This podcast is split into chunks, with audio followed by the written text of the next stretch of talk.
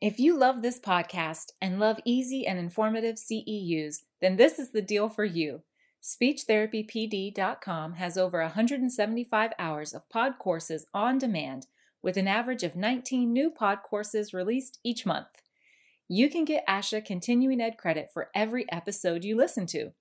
And because I think you're terrific, I can offer $20 off a year's subscription when you use my code SUP20 for the insanely low rate of $59.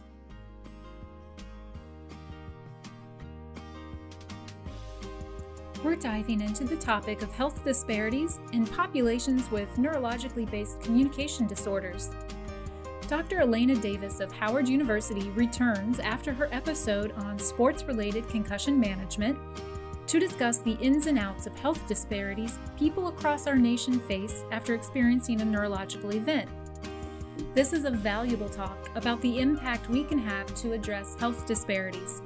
Dr. Davis discusses great tools at our disposal to ensure we're doing our part to provide consistent, equitable services for every patient. My name is Leanne Porter. I'm the host of the Speech Uncensored podcast, and I think we're ready to dive in and hear from Alaina now.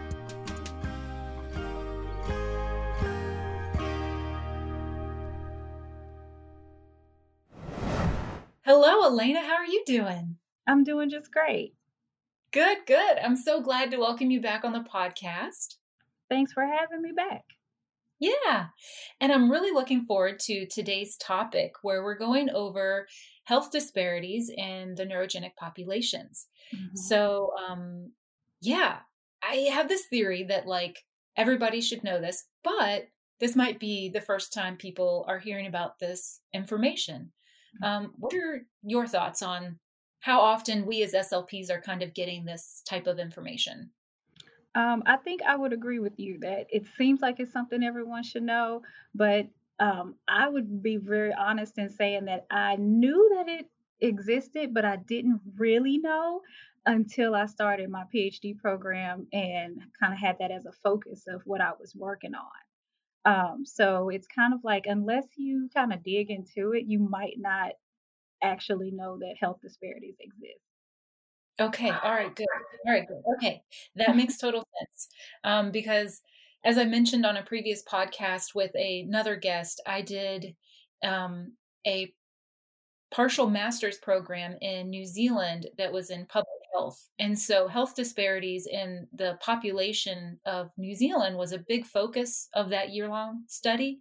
And that was my first kind of taste that health disparities exist and what they look like and what the barriers are and that just like um, struck a nerve in me and i just get real bent out of shape when i hear about the prevalence of health disparities and i think a big part of what really um, upsets me about that is that a lot of these things i feel like could possibly be preventable or addressed and so i'm very excited about hearing more about this topic and sharing and raising more awareness all right, Alaina.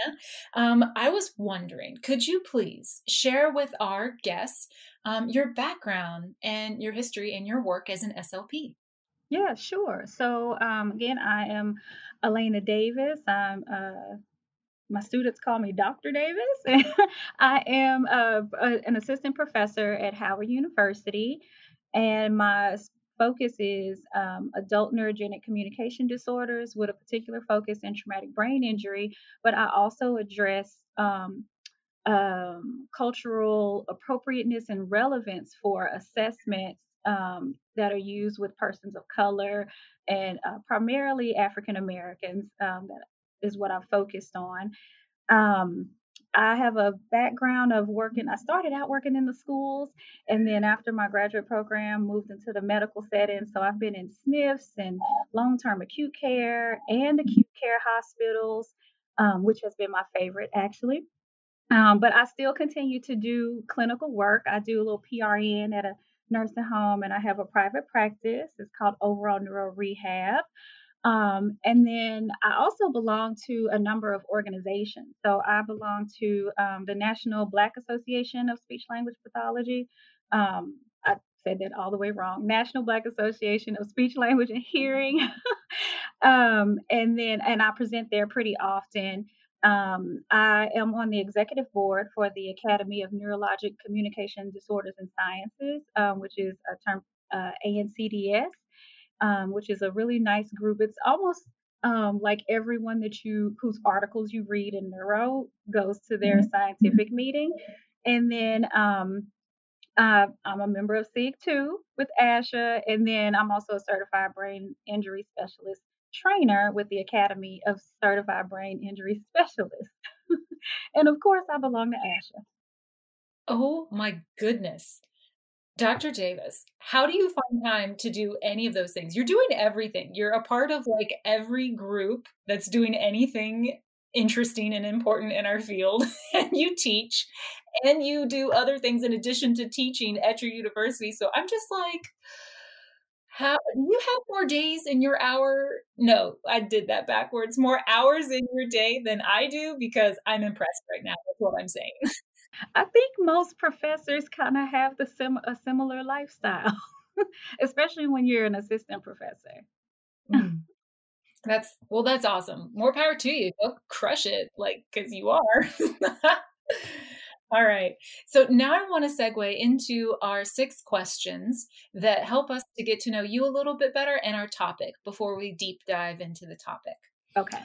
So, your first one is How does a typical day in the life of Dr. Alaina Davis play out?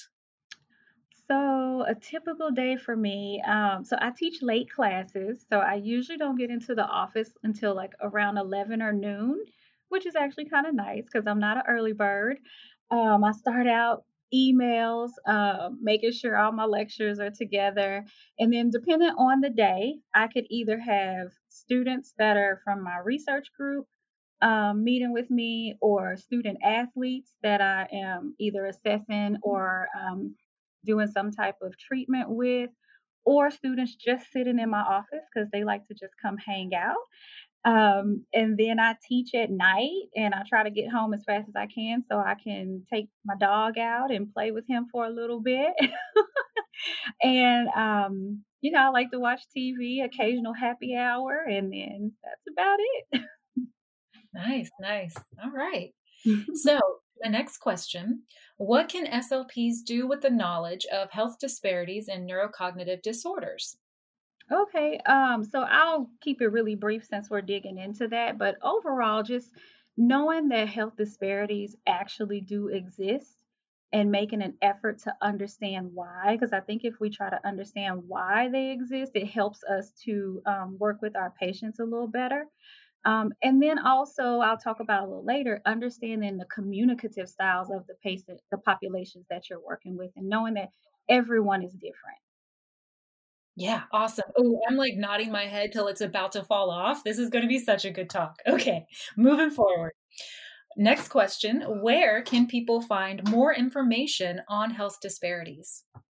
Um, so, one really great uh, website to get some resources and to find out more about the research that's happening is the National Institute on Minority Health and Health Disparities.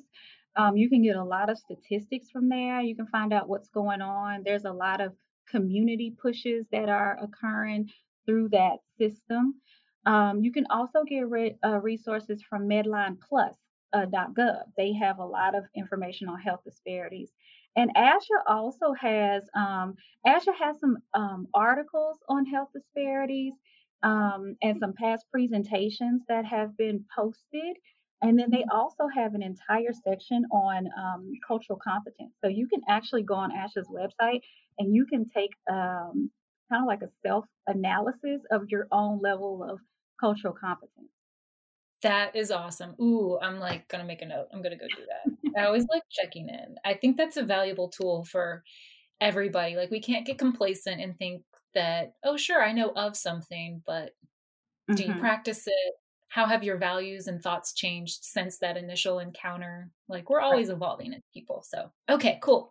Next question. When should an SLP feel competent in their skills to address neurocognitive disorders? Oh, you know, I think that is such a interesting question because um, I, I think that competence is an ongoing process in itself. Um, so I think it could depend on the experiences that you've had in your graduate program and your clinical fellowship. Um, I feel like I felt pretty competent towards the middle of my CF because I had a lot of patients who came in with neurocognitive disorders, but there's always these new cases coming in where I feel like I still need to learn more. Uh, so I, I don't know how to give a specific on that, but I think it really depends on what the effort you put into it. I think that last statement really sums it up. Uh, your competency and how you feel like that is is dependent on the effort that you put into gaining that competency. So I think you nailed it. I, I would have to say, yeah, that's it, in my opinion, anyway. All right, next question. Why are you drawn to the cognitive realm of our scope of practice? What is it about this that has just pulled you in? Um, so, when I was trying to figure out what I wanted to do, I knew that I enjoyed language, science, and psychology. I didn't know how much I enjoyed learning about the brain until um, until I got into my master's program, and then when I took when I was in the doc program, I took neurophysiology, and that was actually one of my favorite courses. Not most people's top pick, but I loved it, and I think that you know the brain is so amazing in the way that it's designed to like you know, maneuver us through life. It protects us from a lot of things. And it's kind of, it's like, I imagine it as like our computer database. And the cognition part is where all the processing and everything takes place. But if they're in that database, if there's one little glitch, it can affect everything. And that's the same thing with with our patients. Um, one little glitch impacts how they function and interact with other people. And so I was really drawn to TBI mostly because of how it impacts them socially and their quality of life. And I think as an SLP, we have such a unique opportunity to be able to help people in that way. Yeah, that's awesome. All right. And then our last question before we dive into our discussion who would you say you are most like? What would be your primary identity right now? Are you a researcher, a scientist, a professor, a teacher, a mentor, a speech and language pathologist, or a clinician? Oh, goodness. Hmm. I would say, you know what? I actually would probably would go with mentor. Um, and I think mentor and it encompasses all of the others. Uh, my favorite thing right now is mentoring students in my research lab and watching them go through the process of like not really being interested in research, but then once they like get the data and analyze it, like their minds just opening up to it.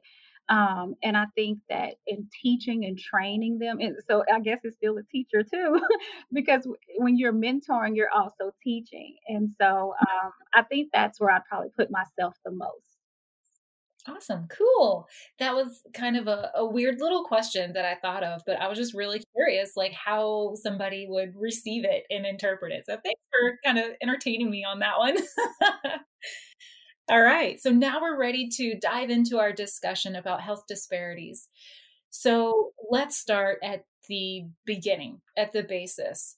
Um, tell me, what is a health disparity? Uh, what does it mean?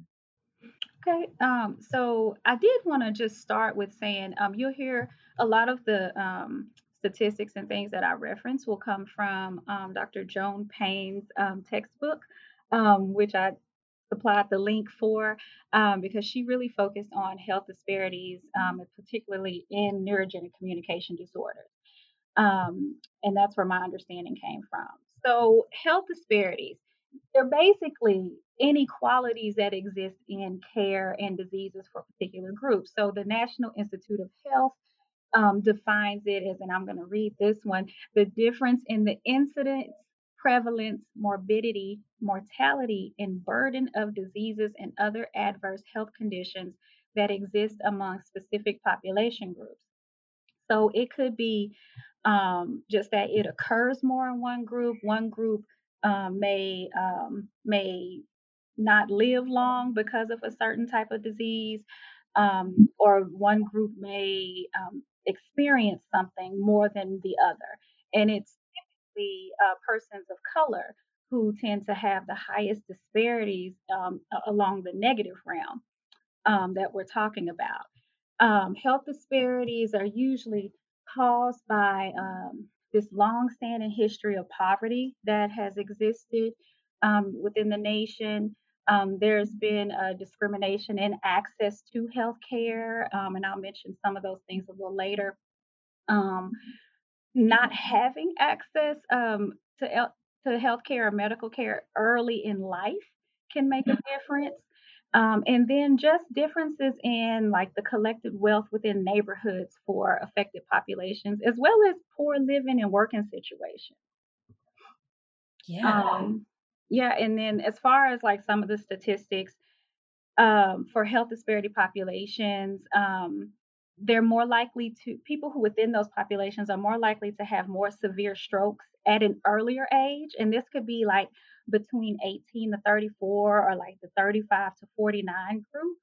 Um, as well as more likely to have recurrent strokes. And this you see um, African Americans and Hispanic Americans are two times more likely than non-Hispanic whites to have a recurrent stroke, and um, and we're also more likely to have a slower recovery. Um, so when we mm-hmm. talk about the incidence of disability um, for certain groups, the greatest is among African American females. Then there's then it's non-Hispanic white females, then African American males, and then non-Hispanic white males. Okay um, a few more things. Um, so, a lot of times we see um, stroke. Stroke is one of the primary things that we talk about, especially because we're talking about neurogenic communication disorders. But what leads to that um, are these chronic diseases.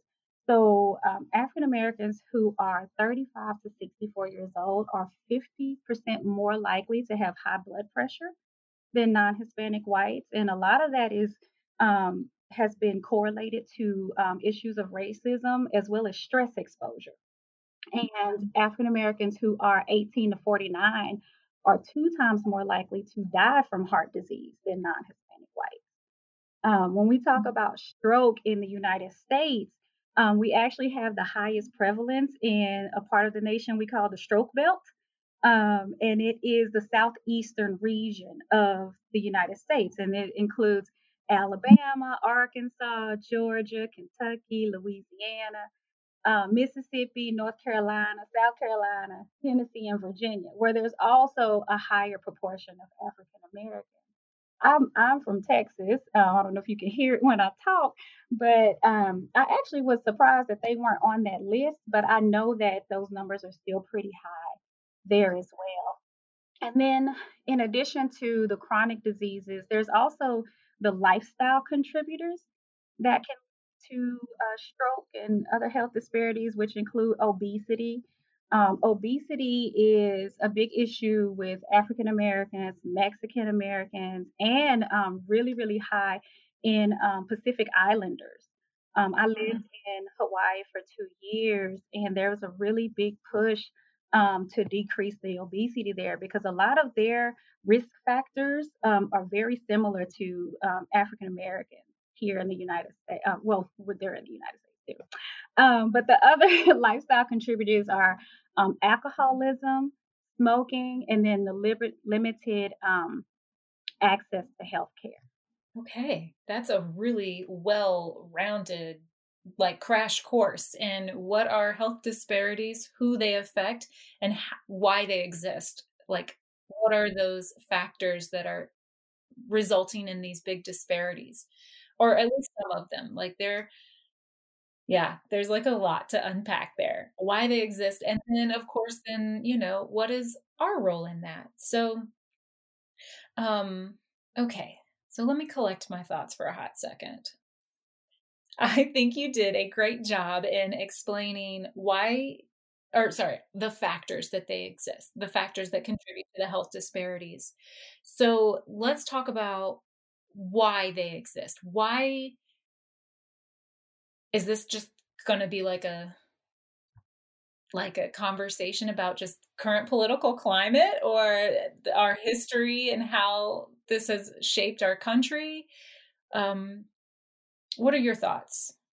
Yeah, so well that that definitely plays a role. Um, so if we know that there's been discrimination and access to care and things like that, but there there are other factors. Um, so when we talk about health literacy, um, the ability to to read and understand medical or health information that is presented to you, um, we see also disparities within that realm where uh, particular groups um, either may not be able to read the information, but also, um, even if they can read it, they may not understand everything that they read.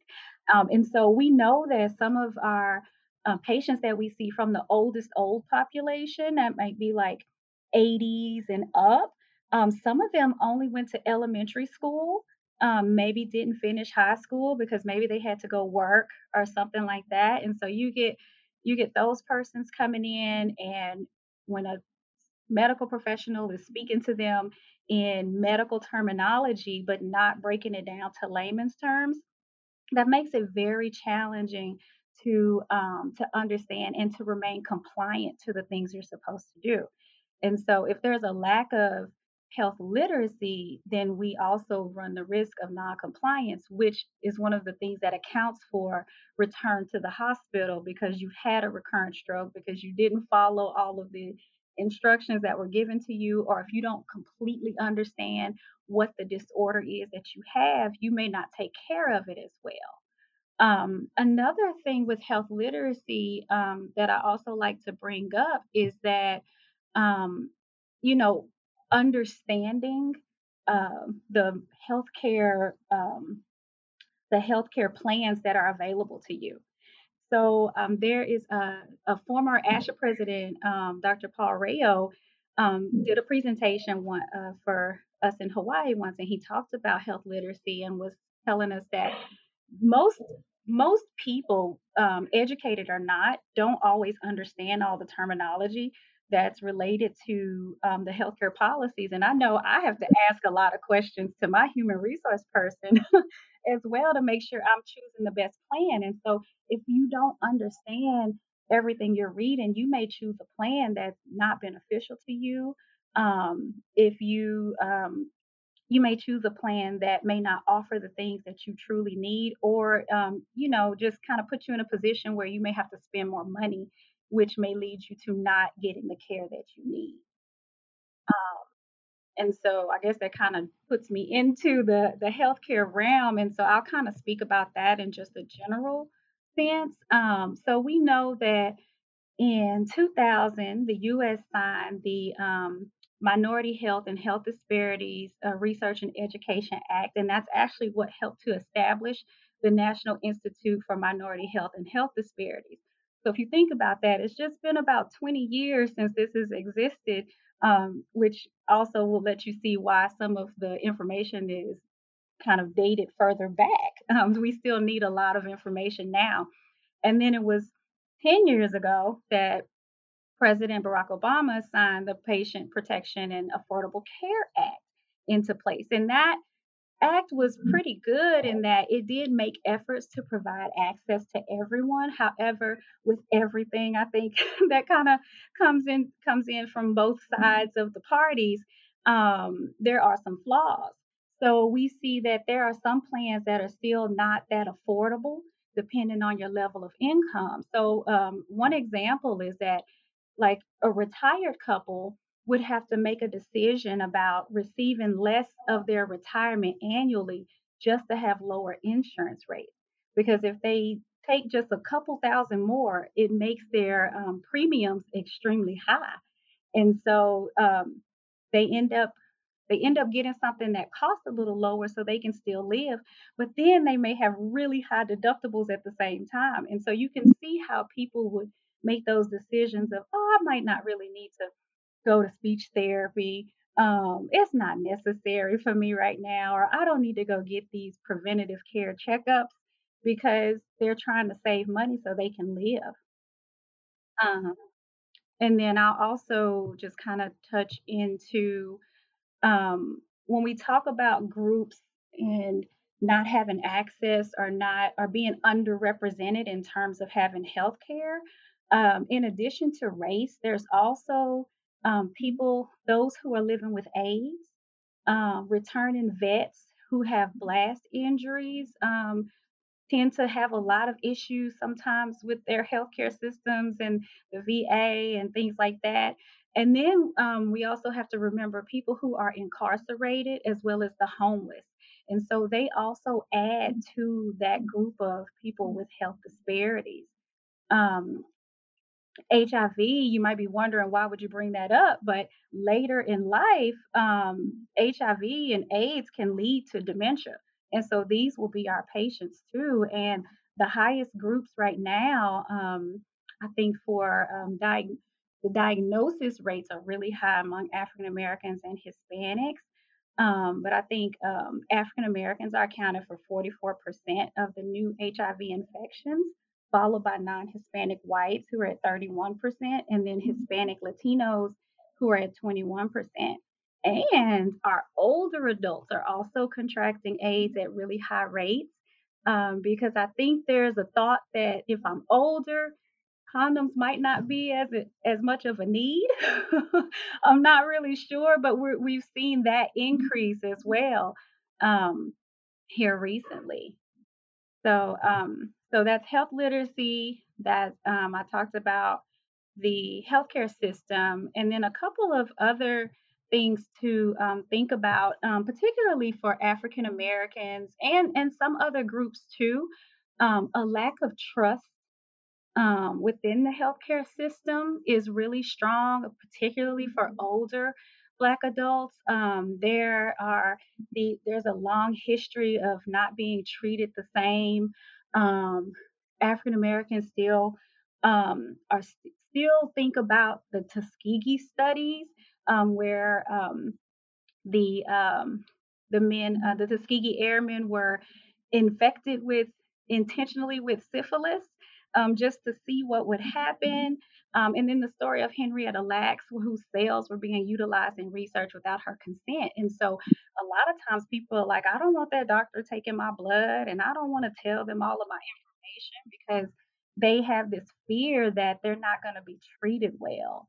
Um, uh, an example that I have, um, and it's not that severe, but um, but still severe in its own. I had a patient this past summer and she um, she had lived in Baltimore in a primarily black neighborhood for pretty much all her life, pretty much. And she came, her son put her in his nursing home where there was only one other black person there. And she never really talked a lot. She never said anything. But then when I went in her room, she started telling me about all this pain she was in and how her stomach hurt and she just didn't feel good. And I said, Well, have you told the nurses this? And she said, No, I don't want to bother them. I, I don't I can't tell them what's wrong with me. They're not gonna listen. And I was like, no, ma'am, that's what we're here for. so I had to like bring in a nurse and tell them what was going on and let them know that I could see that she had a barrier put up that she was just going to suffer because she didn't want to bother and she didn't want to share and she didn't think she would be treated fairly and it and it wasn't that she was being treated any differently it was just the mindset, um, which is which is heartbreaking to see that people would feel that way, right? Um, I was literally thinking in my head, like that is a heartbreaking story. Like that is, mm-hmm. I don't want anyone to feel that way ever, and especially when they're in a place where their care is up to somebody else eh, that they're relying on them you know that's not what you want to hear but that's the truth that's what people experience and that's that's what they're bringing with them into those settings and so you know step one is to know that that could be at play and to to have a sensitivity to it and an awareness of it that there could be factors that will limit someone from reaching out and saying i'm in pain or i need help with something. Exactly exactly. Um and then um, just a just a few more. I think I said that a second ago, but um, the socioeconomic status we know plays a role when we talk about longstanding poverty. Um, when we talk, when we think about how obesity and diabetes and um, hypertension and high cholesterol and all those things come into play, um, you know, our first suggestion is to eat healthy, right? But depending on where you live, eating healthy might not be that easy of an option. um, the Department of Agriculture estimated that 40% of US households don't have easy access to healthy food options. And it's even more significant in your minority communities. Um, there, uh, like even where I live, there's one end of the street where you can get Whole Foods, um, but then there's another end of the street where there's a grocery store where you have to search um, just to get like a healthy brand. Um, there was, I went into this one grocery store one day and there were no like even the the um, frozen dinners, like no healthy choice. It was just frozen pizza. Um, and that still exists where it's hard to get healthy food options. You may see more fast food places, um, things that cost less. Um, and so, even when we tell someone, okay, you got to eat healthier, we have to also consider if they don't have access, how are ways that we can also direct them into that um, where they can still afford um, and have access to what they need. Um, so, something to consider. Uh, people who have high risk op- occupations. So, um, African Americans and Mexican Americans tend to have very high risk occupations where they experience a lot of injury, illness, and stress. Um, and sometimes these jobs they may not have insurance plans. Also, although now you they get companies get taxed if they don't if they don't do that. But um, but that still exists unemployment is a factor. And then um, another thing that we often don't think about with health disparities, um, and this is directly from my mentor, Dr. Joan Payne, she focused a lot on caregivers. And um, caregivers, the average caregiver is a middle aged African American woman. Um, because and a lot of that is within the culture, it's not considered um, okay to send your parent to a nursing home. And so we will care for them. Um, and a lot of other cultures do the same thing. We will care for them while ignoring the things that we need to be cared for at the same time. And so that stress and overeating and um, maybe having to decrease your work time and all of that takes a toll, mm-hmm. and you may put yourself on the back burner to care mm-hmm. for your um, your loved one. Dr. Davis, you really brought it today. I am so like, yes, this is like meeting all my needs right now. This is so good.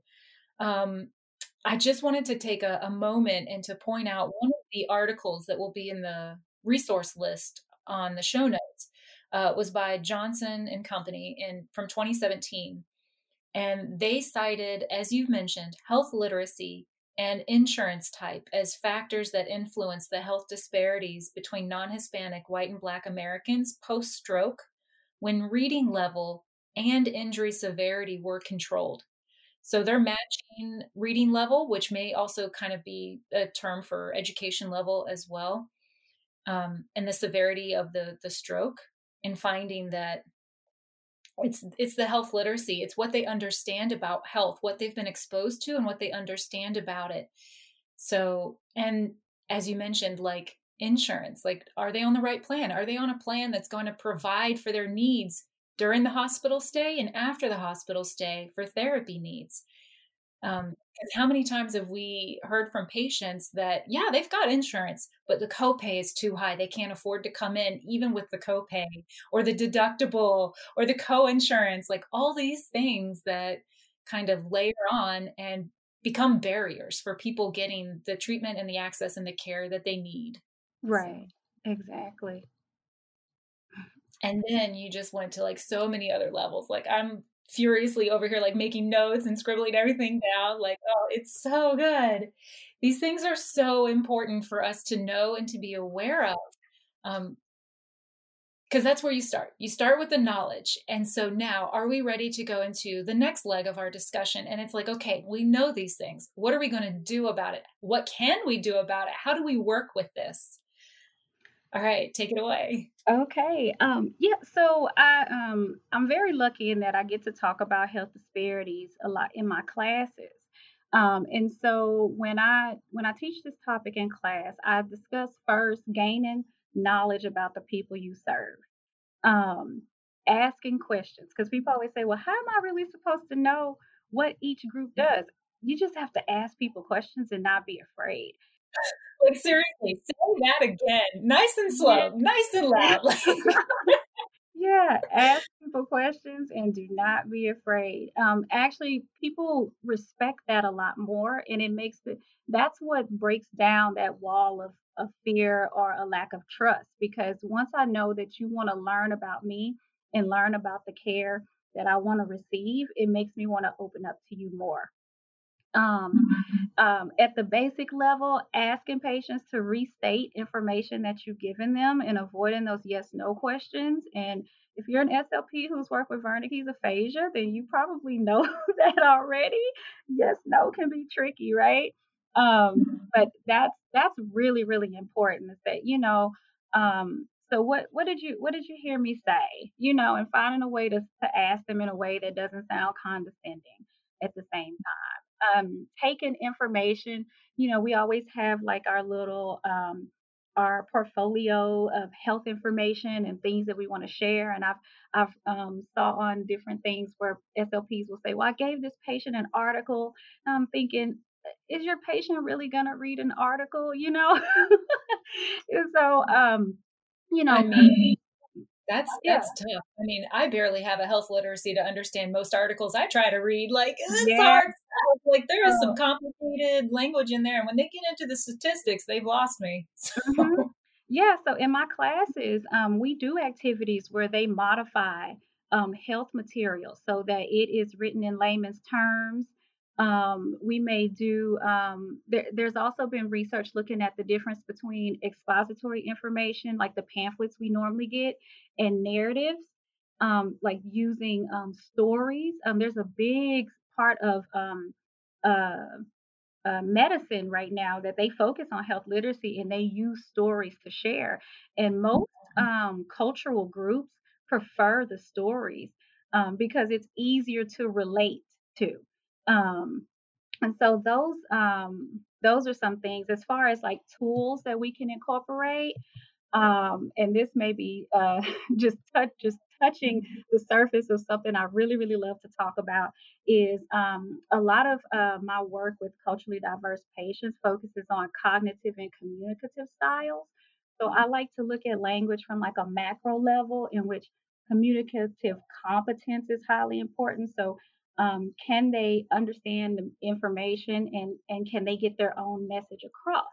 And so cognitive styles are the way that we um, problem solve, and it could be either analytical or very holistic. Um, and it, it depends, it's mostly dependent on how we grew up. So many African Americans and other communal groups tend to prefer a more holistic cognitive style, which is why narratives um, work more because a lot of our cultures are based on oral tradition. So if you tell me a story, oh, that makes sense that, you know, Mr. Johnson had to like uh, change his eating because he had a stroke the other day. You know, if I can put it in the context of a story, it makes a lot more sense. Um, and then the analytical uh, analytical style is more. Well, I, I think I skipped the cognitive style is looking at the whole or the gist of a situation where analytical is where problems are kind of broken down into a step by step, like systematic manner. Um, and then mm-hmm. communicative styles is more of the style in which one expresses their language, which can differ based on cultural experiences. So, um, not so much of just focusing on AAE, because at the end of the day, if I if you know that I speak mm-hmm. AAE, it doesn't really tell you about how I understand or process information. You just know that I um, use my words in a different way. But if you look at the way I communicate, like, do I give you short, concise answers? Because that is a communicative style of a lot of, especially older African Americans. One phrase, I've told you everything you need to know, or a lot of things are inferred. Um, and then when you think about a lot of our assessments in speech pathology or in general, a lot of um, and I thought about this too when I was reading through the Johnson article. Um, sometimes, or a lot of times, you might see poorer scores for um, African Americans with and without impairments just because the standardized assessments are more analytical. And so, if we are not aware of communicative differences or those cognitive styles, we might be scoring them lower just because of how they respond. Um, my favorite examples that I'm sure my students are, I've just run into the ground with. Um, it on a one of our standardized tests, it uh, the the RIPA, it at the problem solving section says, please be as accurate as you can and tell me how you would solve these situations.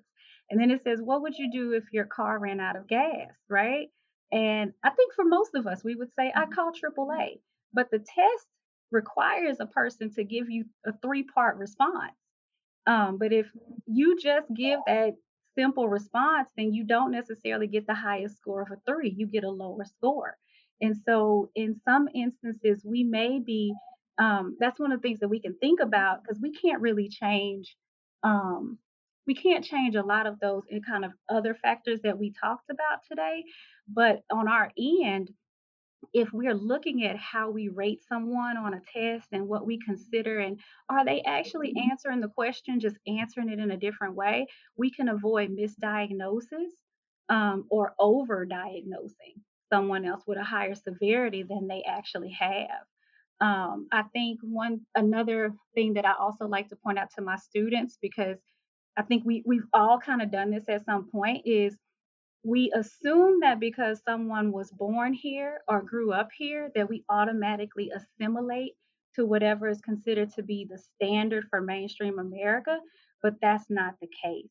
Um, so I I still have a very holistic um, way of problem solving. Um, I still use a lot of AAE um, when I speak, when I teach, when I present. It doesn't go away, and so um, we have to also remember that our cultural differences don't change with age. Hmm. Excellent.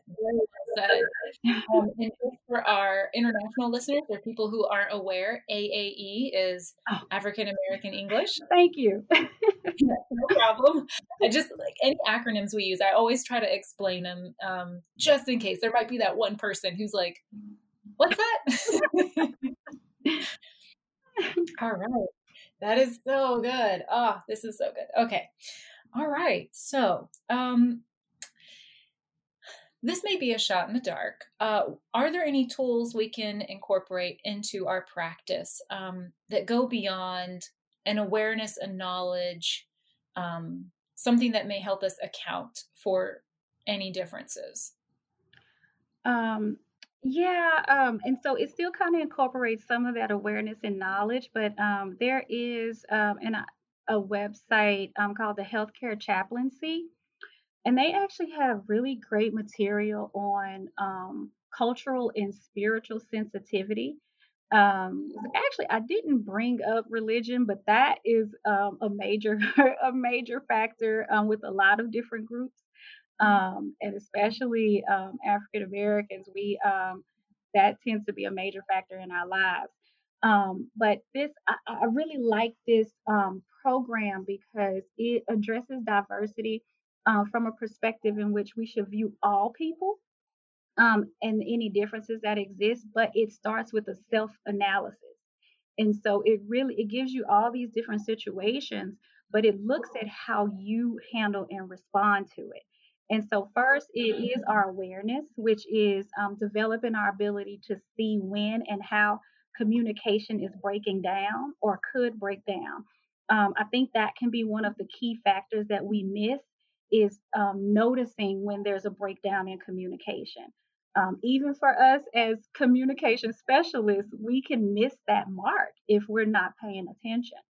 And then the next part of that is emotions what are the being honest about the emotions that we experience when the values and customs are different from our own because we all have our way of they should be doing this they shouldn't do that. Um, my favorite example is this little when i worked in the schools i had this little boy who was from um, he was from some country in africa i cannot remember which one it was but he would just get so angry when things didn't go his way and his mother told us that within their culture they do not, they're not supposed to tell him no.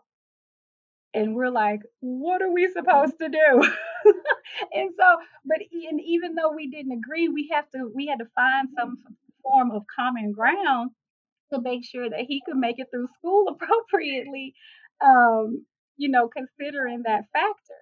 And so being honest about our emotions, because a lot of times our emotions of what we think is supposed to happen is um, is what we project onto other people. Um, and that and that also kind of plays into cognitive styles because whatever our preferred cognitive style is, that's the one we teach in. Um, and then so it's awareness, emotions, and then knowledge. So what facts do you know about a cultural group? Um, there, there is also um, a document that I, I can share it with you. It has some very general, overarching things to know about a lot, many, many different cultural and religious groups. Um, but you have to take it with a grain of salt because everything is not true. Because it said that most African Americans tend to celebrate Kwanzaa, and I, I don't celebrate that. But um, um, but knowing like what do you know, and how do you look at your awareness, your emotions, and then what you actually know to be true about a cultural group, and then your skills. How do you communicate um, with the person? Recognize those encounters, cross cross cultural encounters, manage your emotions, and then find the compromise to reach a solution. Um, so I, I love that program so much. I use it in my classes. Um, and I think that it, it does help to make you more well rounded because I, I think that, you know, we can learn as much as we can about a specific group, but there's always going to be someone who's outside of the box. But if we look at those um, those four areas and um, and are sensitive to those things, I think we um, do better in breaking down those disparities. Excellent. All right. As we're coming up to time, mm-hmm. is there anything else you'd like to cover? Um, are you ready to um, just kind of present your closing thoughts? Um, I think I feel like I've covered quite a bit, um, and then kind of touched on things that I thought I forgot. Um, but I think, um, you know, really looking into culturally appropriate assessment um, it, it's not the easiest thing to identify because we learn the test and we kind of go through the motions, but paying attention to differences that may exist, um, not not being afraid to like step outside of what the test tells you to ask and asking questions in a different way. Um, and um, understanding those communicative styles. I think that would be one of the one of the main things that mm-hmm. would help, um, especially in our field, um, because that's uh, technically that's what we're supposed to be able to do is understand the styles. Um, and just ensuring that we're communicating effectively with people. Um, and going from the very beginning, knowing that health disparities do exist and um, and being knowledgeable of that. Excellent. All right. Yeah. And I, I kind of want to touch back on something you mentioned earlier about like getting over our fear and then just asking the person, you know, like don't be scared of maybe appearing ignorant or uh, unknowledgeable in something. Like that's okay. Like go ahead and ask them. And I have like a story to illustrate it. It's not a great story, but it's slightly amusing. So I'm going to share it. And it was way back when I was in grad school. And they kind of doubled us up to do evaluations so that like two graduate clinicians could learn how to give an assessment and get that experience. And so we were doing a generative naming task. And so the the person was just naming words, right? Given our like what was it, our prompt. And so we were writing them down. And my colleague and I came up with different number of words that were uh, correct, so to speak, that would fit our prompt. And so we reviewed like our discrepancy. And she was like, well, gorp is not a word. And I was like, actually, it is. She's like, it's not a word, Leanne. it doesn't make any sense. And I was like, well, I think he's a hiker or like a backpacker or just an outdoorsy person. Gorp is just another name for trail mix. And I was like, we can ask him and find out. But like I've, I've had experience with that word. And so that's what it is. And she just didn't have experience with the word. It didn't sound like anything else she'd ever heard. It does. It sounds like a made up word. Uh huh. But another clue was that like he did not have Wernicke's aphasia or any anything else going on with him that would make non-words an option. Right. And so, you know, that's another thing. Like you have to you have to consider if you don't recognize the word, that just might be your limited experience. Mm-hmm. And so ask, like, I just want to go back over this one word. Can you tell me what it was again? Can you tell me what that is? Like, I'm not familiar with it. And I've done that in my practice, obviously, you know, since graduating. And we're doing um, a generative naming task, and they give me a word, and I'm like, not sure what that is. Like, I've learned things from people. Like, that's okay. That's that's the thing. So yeah, ask.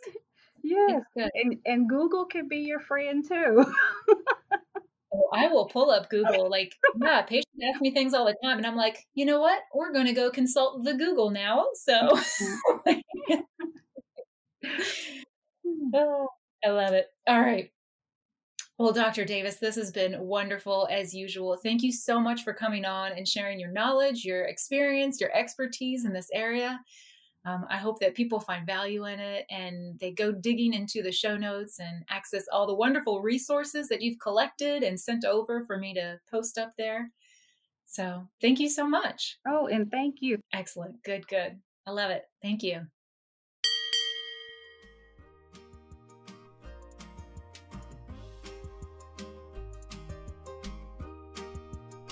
Dr. Davis is a treasure and has provided a wealth of information in the show notes on speechuncensored.com.